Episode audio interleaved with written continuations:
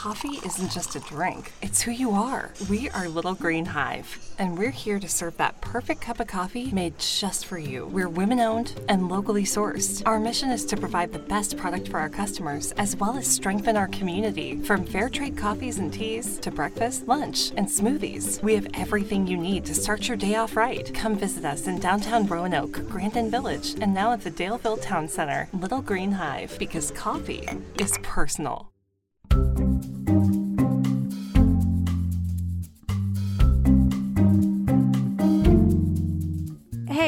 Thanks so much for listening to Hometown Stories. It means a lot to us. If you like what you hear, we'd love it if you shared us with a friend, left us a review, or subscribed to Hometown Stories. That way, you basically get first dibs as soon as we release a new episode. You can also email us at hometownstories at wdbj7.com. We'd love to hear your hometown story. Okay, now let's get back to the episode.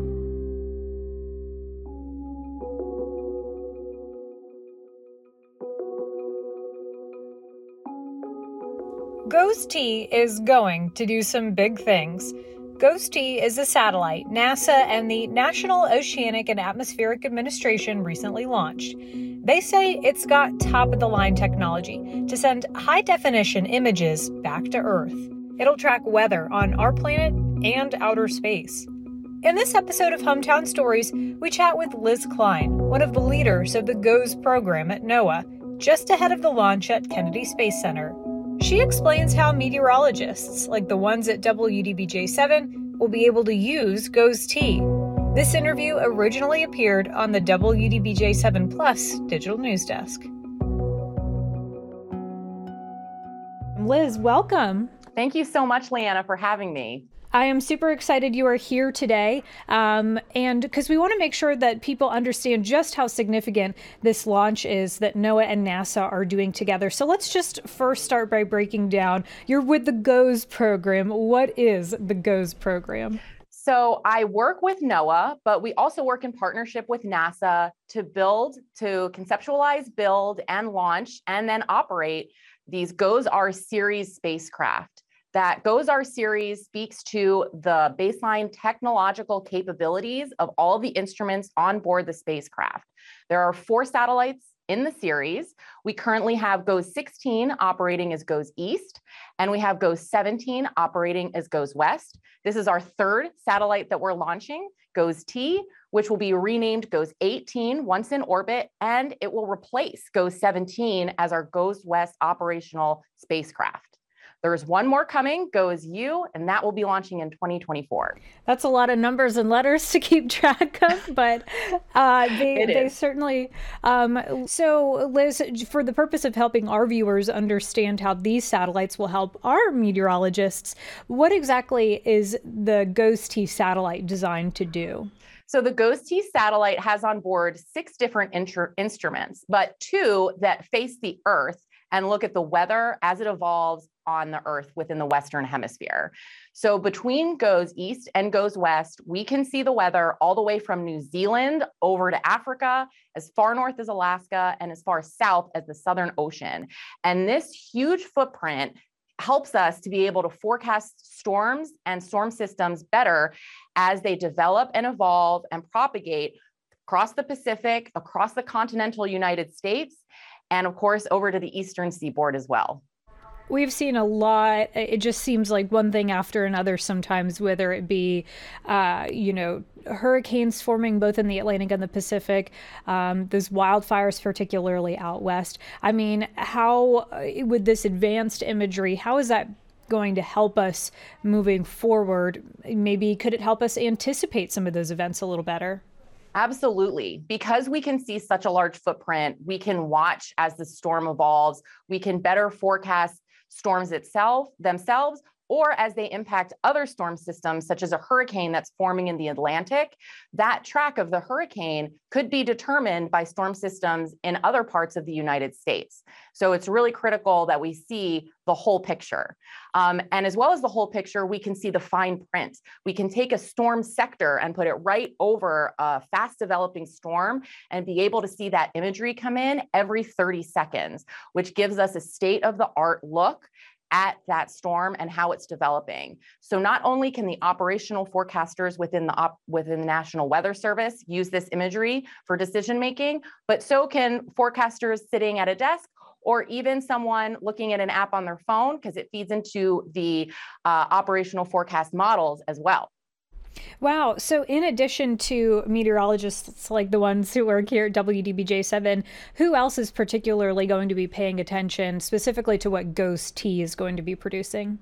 Well, GOES-T, because it's sitting in the operational west position, which is over the Pacific Ocean, it will be ideally located to look at the Pacific Ring of Fire, those volcanoes that are out there. Um, and so we'll be able to monitor any eruptions and resultant volcanic ash plumes, which have huge impacts on health, the aviation sector, um, and even economic impacts as well.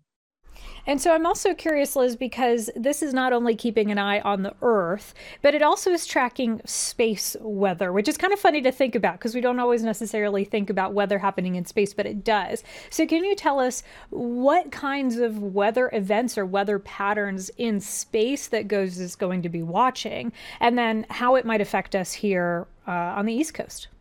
Absolutely. So it's not just the two um, instruments that are looking at the Earth. We also have four instruments that are looking either at the sun or measuring um, particles in the space atmosphere right around the satellite. And the things that these instruments are measuring could be coronal mass ejections from the sun or solar flares.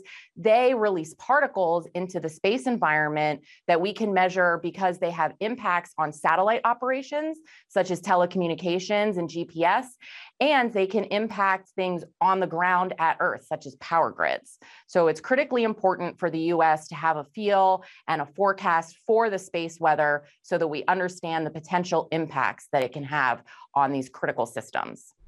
So uh, you said GOES-T is replacing the satellite that is currently monitoring the Western Hemisphere. What is the satellite that's currently in orbit? What's going to happen to that one? So once we get GOES-T up into its geostationary orbit and over into GOES West, We'll take that current satellite there, which is called GOES 17, and we'll move it into what's known as a storage position. So it will be put on something synonymous to a standby mode. So if there's anything that happens with our GOES East or GOES West, we have someone to turn to to fill in the gap. Uh, in case of emergency. Uh, and we'll be able to take that GOES 17 spacecraft and move it either east or west to help us fill in the gaps to make sure we have continuity in these advanced weather observations. How do you move it once it's in orbit? How do you move it into that storage position? The spacecraft has on board a couple of different um, engines and thrusters that we can fire, um, and we can we can uh, move it just by firing those engines um, and slowly getting it over into the position where we need it to stay. Uh, today is launch day. Um, how are you feeling uh, ahead of launch this afternoon? Well, Leanna, I'm here at Kennedy Space Center and the energy is palpable. Everybody is so excited for launch. The weather forecast looks great. We have an 80% chance of go for launch based, based on the weather. Um, so we're very excited. The anticipation is, like I said, it's palpable. Um, so we're just so excited. 438 can't come soon enough. I'm sure. And especially because this has sort of been in development for a while. Can you walk us through how GOES-T in particular goes from the planning stages to today when you guys are looking at ready to go launch in just a couple of hours? Yeah, sure. Um, so uh, the government puts out a call for proposals, and we get a lot of information, a lot of ideas from across private industry. We review all of those proposals and we start building some instruments. Um, once those instruments get built, we test them in a number of different ways, including in a thermal vacuum testing that mimics the cold of space. We shake them a lot, which uh, mimics how they would be launched into space. Um, and after they go through this rigorous testing, we launch them and then we get them on orbit, do some more testing, and they become an operational satellite. That is so cool. And like you said, GOES-T is sending back that information every 30 seconds. And this has the advanced imagery, the advanced instruments, uh, the most up to date. Can you give us a sense of just how technology is progressing to where what you guys are putting on and sending out um, into orbit today, kind of the road that it's taken to get to this quality of imagery in particular? Yeah, there has been a lot of research and development behind how operational forecasters can use the data. What would be best served to put in front of an operational forecaster in terms of how often they should be getting the data, what the spatial resolution could be, um, the different spectral information that they could gather by combining some of the imagery to create what are called RGBs, how those can be used. Um, and a lot of uh, uh, time has gone into deriving products as well. So you mentioned wildfires earlier. We have a fire detection and characterization product um, that we can use that to determine the radiative uh, power that is emitted by wildfires that we can detect on orbit. So we're not just looking at the imagery, we're taking that imagery and applying additional information to it to create a value added product for emergency managers in the field. And the development of the instrumentation itself, the capabilities that it can do, how we process the data, and uh, the resultant products that we can get from that data and put into the hands um, of the people out there that need it is that's a, a long process that has um, a lot of involvement across the board from the public and the private sector. Um, and we've we've just seen technology grow by leaps and bounds. For example, the GOES-R series uh, of spacecraft as well have the first lightning mappers in geostationary orbit, um, and that technology does exist. Uh, in terms of remote sensing, there are lightning mappers, for example, on the International Space Station, but now we have them in geostationary orbit for the first time in the Western Hemisphere. So it really brings a state of the art revolutionary system right into the hands of operational forecasters, being able to make better decisions faster. Um, Liz, when you know when liftoff happens, when launch happens for the satellite, how far up from into the atmosphere is GOES-T going, and how long do you guys think it will take for it to get there if all goes according to plan? Well, the period right after launch, Leanna, is actually called orbit raising. So the satellite will ultimately sit 22,000 miles above the Pacific Ocean.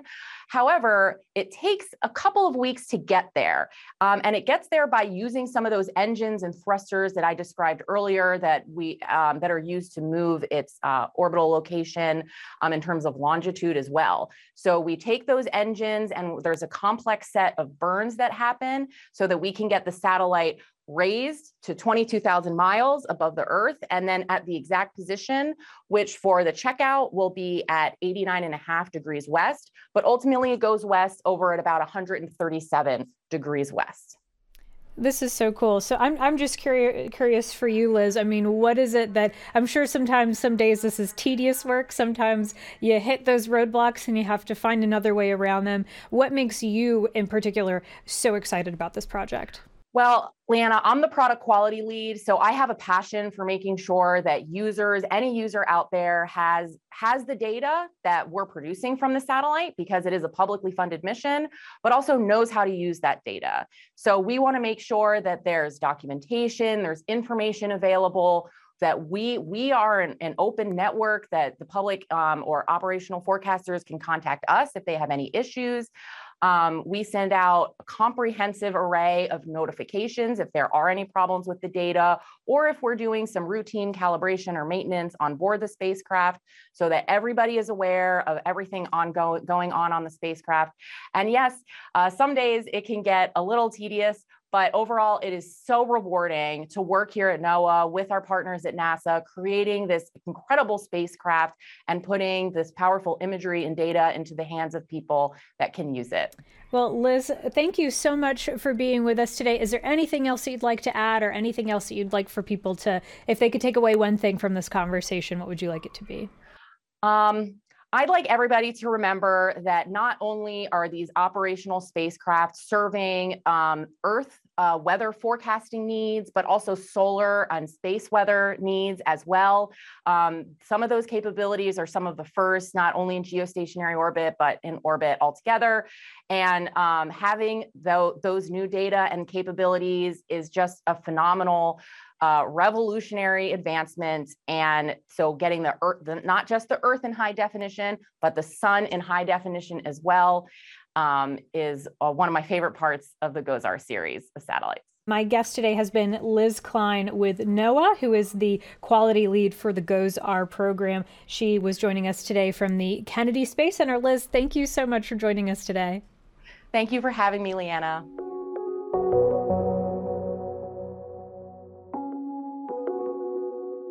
Status check. Go Atlas. Go Centaur. Go goes T. The final seconds now. 10, 9, 8. Seven, so, spoiler six, alert, five, the launch went really well. 3, 2, 1. And liftoff. Liftoff of NOAA's GOES-T.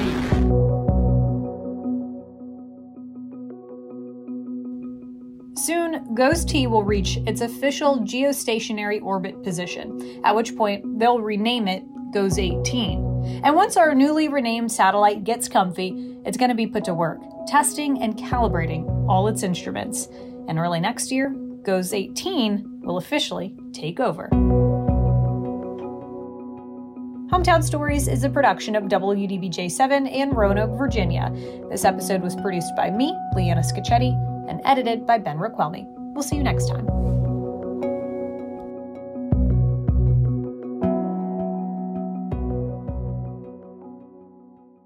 Hometown Stories is sponsored by Little Green Hive because coffee is personal. Locations in downtown Roanoke, Daleville, and Grandin.